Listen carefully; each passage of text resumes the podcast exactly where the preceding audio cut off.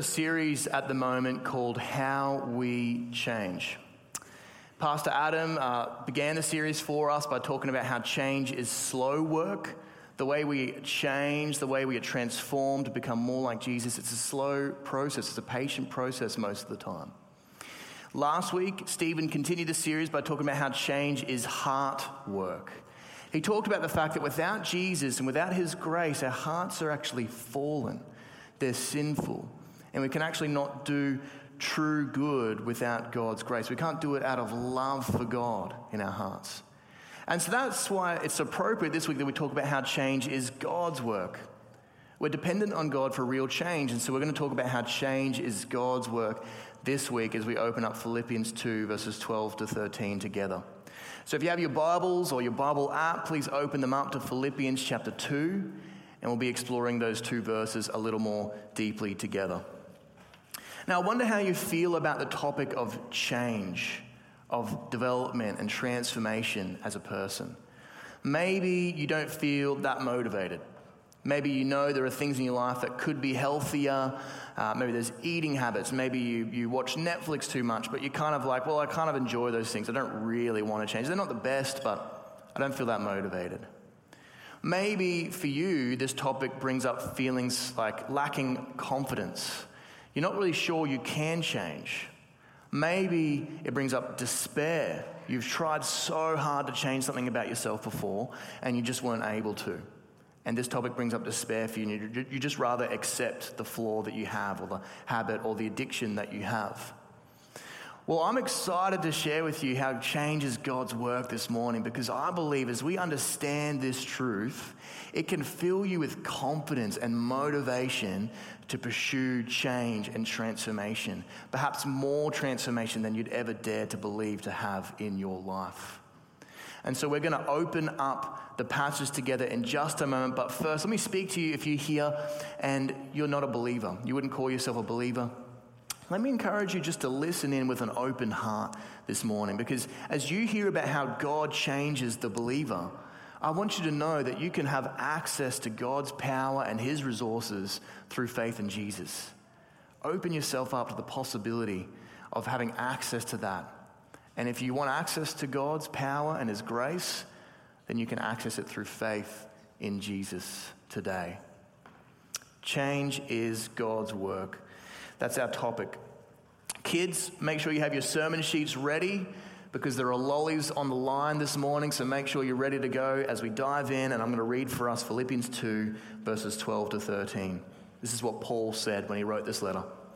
Therefore, my dear friends, as you have always obeyed, not only in my presence, but now much more in my absence, continue to work out your salvation with fear and trembling, for it is God who works in you to will and to act in order to fulfill his good purpose. Let me just read that last part again. He says, Continue to work out your salvation with fear and trembling, for it is God who works in you to will and to act in order to fulfill his good purpose. Now, Paul calls on the Philippians, and by extension, us as Christians, to work out our salvation. The original word that Paul uses there can also mean produce or to bring about. So, Paul is saying, produce your salvation bring about your salvation. Now, if we think about it like that, it raises some questions, maybe even some alarm bells for you. Maybe you're wondering, well, hang on a second, Jesus has saved me. How am I meant to produce salvation and bring it about? Hasn't He already saved me? I don't contribute anything to that, do I? Well, I think it's helpful for us just to clarify right at the beginning some of the ways that the Bible talks about salvation. This, this idea of being saved by God from sin and Satan and death. The Bible talks about salvation in three different ways that I'm aware of. It talks about it in three different tenses. So it talks about how you have been saved, how you are being saved in the present, and how you will be saved. So, first, you have been saved. This is what theologians call justification. And kids, if you want to look for a word to put in you that you don't know yet, that's one that you could use justification. This is the fact, this is what Jesus accomplished at the cross. When he died in our place, taking our judgment, dying for our sins, he actually accomplished our justification. So when you put your faith in Jesus, he says, Your judgment's already taken place in Jesus. Your sins have already been paid for. So you are now justified in my sight. You are righteous. You are accepted. That is what justification is. You have been saved. But the Bible also talks about how you are being saved. And this is what theologians call sanctification. That's a big word that we could really just call transformation. God is making us more like Jesus over the process of our lives. It's a process. It's, a, it's the transformation of us becoming more like Christ. So you are being saved. And the Bible also talks about how you will be saved. And this is what we call glorification. So, God, when you see Jesus face to face, God will perfect the transformation that has been happening. He will bring it to completion. Okay? So, you have been saved, justification. We don't have any contribution to that, it's all Jesus. You are being saved, sanctification, it's a process throughout life. This is something we actually contribute to, we'll see in a moment. And you will be saved, you will be glorified and perfected. That's something we don't contribute to, it's something that God completes when we see Jesus face to face. So, what Paul is talking about here when he says produce your salvation, work your salvation out, he's talking about sanctification, that process of becoming like Christ. We are actually involved in the change process, we are responsible. We're going to talk about that more next week when we talk about how change is your work. But for now, we're focusing on how change is God's work. So in Philippians 2, Paul says, Work out your salvation, but then he says, For it is God who works in you. It is God who works in you. When it comes to the process of change, it is God who works in you. This is necessary because, like Stephen taught last week, without God's grace, Apart from Christ, we are powerless to do real good, to love God. And this is what we see happening in the Old Testament. In the Old Testament, God saved a people for himself from Egypt and he gave them his law, but then they would continue to fail. They did things like make a golden calf and worship it, and God judged them, and then he gave them more law, and then they rebelled again, and God gave them more law, and, God, and then they rebelled again. And part of the message of the Old Testament is to tell us that the law, while it's good, it cannot change our hearts. We need something deeper. And so, towards the end of the Old Testament, in Ezekiel, God promised that he would bring a new covenant a new covenant. So Israel were part of the old covenant, and God promised at the end, I'm going to make a new covenant with you on better promises. And this is what he says in Ezekiel 36, verses 26 to 27. God said to them, He said, I will give you a new heart and put a new spirit in you. I will remove from you your heart of stone and give you a heart of flesh. I'm going to replace the hard heart with a soft heart. And I will put my spirit in you and move you to follow my decrees and be careful to keep my laws. So, who's responsible for change according to Ezekiel 36? Who is doing the work? Who is keeping the law? God is. He said, I will move you to follow my decrees, to keep my laws. Change is God's work. And we are living in the fulfillment of these promises. We are living in the new covenant. The night before he died, Jesus said, This cup is the new covenant in my blood, which is poured out for you. He did that at the Last Supper. We're going to be celebrating the Lord's Supper later on today. Jesus launched the new covenant. We're living in this era, in this age where God promised to give us his spirit and to move us to obey his laws. One of the most clear passages on this topic comes from Hebrews 13. The writer is praying for his readers and he says, Now may the God of peace equip you with everything good for doing his will, and may he work in us. May he work in us what is pleasing to him through Jesus Christ, to whom be glory forever and ever. Change is God's work. It's not just something he's doing now, he's always planned it. Romans 8:29 says for those God foreknew, he also predestined to be conformed to the image of his son. If you're a believer, he planned from eternity past to change you and transform you to become like Jesus. If you're a believer, God has given you his spirit. You are living in the times promised in the Old Testament, the, the new covenant, where God is working in you to change you and transform you. I want you to imagine for a moment that without Jesus, your life is represented by a, an old, broken down home, a kind of like a shack. The house's uh, uh, gutters are full and they're beginning to break under the weight. The windows are broken. Uh, the paint is peeling. And, and when you put your faith in Jesus and God gives you his Holy Spirit, it's a little bit like a master builder moving into the house. And the master builder has glorious plans for this house that represents your life. And he begins to pull down old walls and to renovate and to create new things and to paint. And he is working to create something glorious in your life. That's a little bit like what happens when we put our faith in Jesus and we receive the Holy Spirit. The Holy Spirit, the master builder, moves into your life, and you better believe that He's not going to sit there idle. He is going to get to work at renovating you from the inside out. Change is God's work. But how, how does God go about his work? What kind of change does he do? Well, let's look at the second half of verse 13. Paul said, For it is God who works in you to will and to act in order to fulfill his good purpose. So, what does God change? Well, he changes our will. The original word Paul uses there also means desire. And I think Paul has both things in mind. He, God changes our will and he changes our desires. So when the Holy Spirit moves into our life, he actually changes our desires. We, we are given new spiritual taste buds. And all of a sudden, a meal that we didn't enjoy becomes delicious to us, and we begin to feast on God and to enjoy Jesus. But God also works in our will. He works in our will. We actually begin to choose the things that please God and we begin to reject the things that displease God. And He doesn't just work in our desires and will, He also works in our actions. As a Christian, even just the, the action of genuinely reading scripture to know God or forgiving someone who's hurt you or giving money to the disadvantaged is an act that God carries out in us by His Spirit. Change is 100% God's work. Now, this is kind of mind boggling. I think at this point, you may be starting to have questions. Like, okay, like, do we contribute anything? We can't just be passive, can we? Aren't we responsible for change in our lives? Aren't we responsible? And the answer is yes, we are responsible. Let me try and explain this by walking you through four mindsets that kind of float around in Christian circles about change or transformation.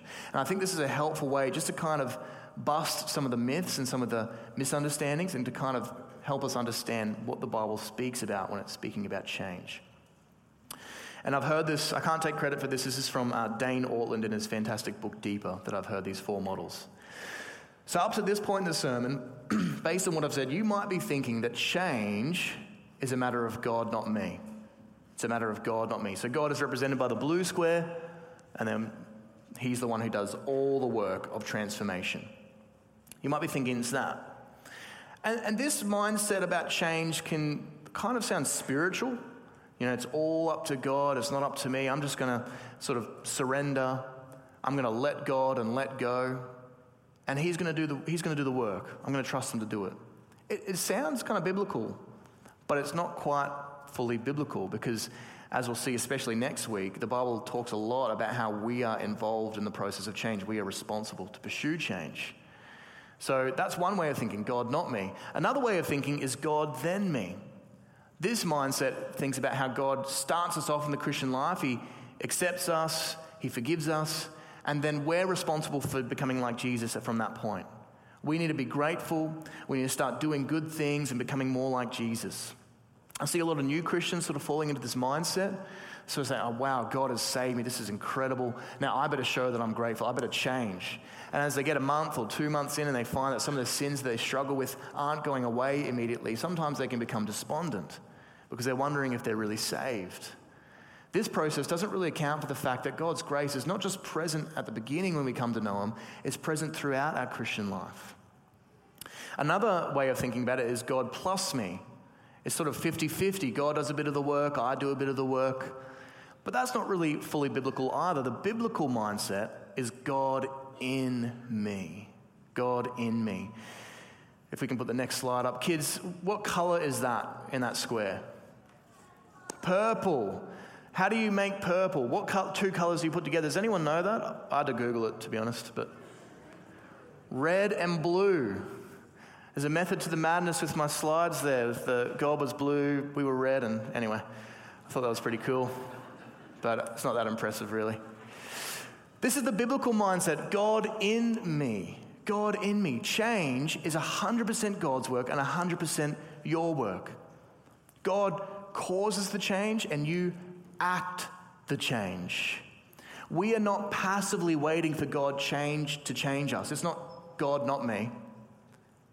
We are not fretting and worrying about God's acceptance all the time, worrying if we've done enough, because it's not God, then me, and it's all up to me. We are working hard, knowing that God is at work in us. Change happens through God in me. Paul said in 1 Corinthians 15, he said, I worked harder than all of them, yet not I, but the grace of God that was with me. So who worked, God or Paul? Well, was 100% God and 100% Paul at work. In Colossians 1:29, Paul says, "To this end I strenuously contend with all the energy Christ so powerfully works in me." Who's working in this verse? God or uh, sorry, Paul or Christ? Paul and Christ. Paul's 100% involved and Christ is 100% involved. Change is not God, not me, or God, then me, or God plus me. It's God in me. This is how transformation works in the life of the believer. And I want us just to draw a conclusion from something we've just said, from some of the verses we just read from Paul. And I think it's helpful because I fall into this trap often. I want us just to stop for a moment and notice that Paul says he worked hard and he worked strenuously. It is not unspiritual to work hard for God, to put plans in place, to adopt spiritual disciplines, to work towards goals. It is not unspiritual to work hard, as long as we are aware that without God's help or power, we cannot produce any fruit in our lives. We are dependent on God 100%. You can imagine this if you imagined if you were like a fruit farmer, farming fruit trees. Farmers work hard, don't they? And they're 100% responsible to do the work if they want to see fruit growing. They've got to till the soil and cultivate it and fertilize it and plant seeds. They're 100% responsible to work hard. But they're also 100% responsible for God to bring the sun and the rain that it needs for growth. And that's a little bit like when it comes to change. We're 100% responsible to work hard, but we're 100% responsible on God to bring the growth. Now, if you're like, me, me, sometimes you wonder or worry that you're working out of your own strength. You know, you might be working hard and trying to do things for God, and you're like, oh, am I working out of my own strength? Am I depending on Jesus? Uh, and I think a really good test for us, if we're thinking about that, is just to examine our prayer lives. I think a dependent person is a prayerful person. Because think about it, when it comes to my work in ministry, it can feel like I'm getting more done when I'm doing emails, responding to people, and I'm making calls and checking in on people, when I'm doing stuff. But when I'm stopping to pray, sometimes I almost feel like I'm, I'm not doing work. But that is a key part of, of a work of a pastor because I'm 100% dependent on God to bring transformation to people's lives. So, looking at our prayer life is a good little test to see if we are dependent on God for the growth or if we are just working hard thinking that it's actually up to us. Change is God's work. So let's work hard for change with the energy that God gives us, and let's bathe everything in prayer, knowing we are dependent on the Holy Spirit for growth. Change is God's work. But why does this matter? Well, two things. I'll finish on these. First of all, it means that God gets the glory. God gets the glory. Do you have an inkling of desire in your life to change something that you know is not right with God? Praise God. That means that He is at work in you. If you have that desire, the Holy Spirit is at work in you. He works in your desires, remember? He also works in your will. If you've ever decided, oh, I'm going to start reading my, the scriptures because I want to get closer to God, praise God. He's at work in you. If you've ever gone about, okay, I'm going to pursue change, I'm going to try and kill this sin or this anger issue or this lust issue or this lying issue or whatever it might be, praise God. He's at work in you if you're pursuing change. When we realize that change is God's work, God gets all the glory in our lives for change and transformation. When we know that without Him we are spiritually dead, we are broken down shacks, it gives us gratitude and it protects our egos from growing because we know that any beauty or fruit in our life was made possible only by God's grace and the power of the Holy Spirit. And this is one of the things that I think makes Christian growth more attractive than self help growth. We see a lot of self help books and things like that out there, and some of the strategies are actually pretty intelligent. We all want to change things about ourselves. But if you want to pursue change in the self help kind of way, and you manage to accomplish some change on your own, it will only puff up your own ego. It will grow your pride. You want everyone else to know what you've done. You'll look down on those who haven't changed like you have, and you'll want people to be impressed by you.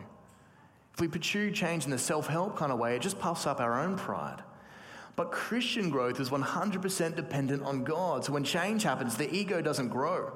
We don't get puffed up. We just get more grateful, more joyful, more thankful to God. And that is an attractive and beautiful quality in a human being. Knowing that change is God's work ensures that God gets all the glory. This is why the Apostle Peter said, If anyone serves, they should do so with the strength God provides. You see that there again. And what, what's the purpose? So that in all things God may be praised through Jesus Christ. To him be glory and power forever and ever. Amen. When Christians grow and understand where that growth has come from, God gets the glory, He gets the praise, and we get joy and gratitude. There's another reason why we need to know that change is God's work. God gets the glory, and we get confidence. We get confidence. If change is God's work, if He's committed to this, then change is not just possible, it is inevitable. Paul said to the Philippians in verse, chapter 1, verse 6, he said, He was confident of this, that he who began a good work in you will carry it on to completion. See the confidence there? Because he knows that change is God's work. If change is God's work, then we have every reason to get to work. If change is God's work, we can't hide behind excuses anymore. We can change. May you believe that this morning. You can change the things that you most want to change by God's grace. If change is God's work, we can work without the anxiety that our place in God's family is on the line. If change is God's work, we don't need to despair every time we fall into sin. We can get up and keep fighting knowing that God is with us. If change is God's work, you can confidently pursue change because it is Almighty God who works in you. The same Spirit that raised Christ from the dead lives in you and is working in you to renovate your inner life. If change is God's work, then one day when the work is complete and God has glorified you and perfected you, you will fall down at His feet and praise Him for His mercy in your life and for what He has done in you. Change is God's work, and that's good news. Dane Ortlund sums up what this means in his book, deeper. He says, Amid the storms of your little existence, the sins and sufferings, the failure and faltering, the waywardness and wandering, He is going to walk you right into heaven. He is not just with you, He is in you, and you in Him. So consider the darkness that remains in your life, the spiritual lethargy, the habitual sin, the deep seated resentment, that place in your life where you feel most defeated. Our sins loom large, they seem so unconquerable. But Christ and your union with Him loom larger still. You have been strengthened with the power to fight and overcome sin because the power that raised Jesus from the dead now resides in you, living and active, for Jesus Christ Himself resides in you. You can never be justifiably accused ever again. There is therefore now no condemnation for those in Christ Jesus, Romans 8 1. Draw strength from your oneness with Jesus. You are no longer alone, no longer isolated. When you sin, don't give up. Let Him pick you up and put you on your feet with fresh dignity. He lifts your chin, looks you in the eye, and defines your existence. You in me, and I in you. Let's pray together.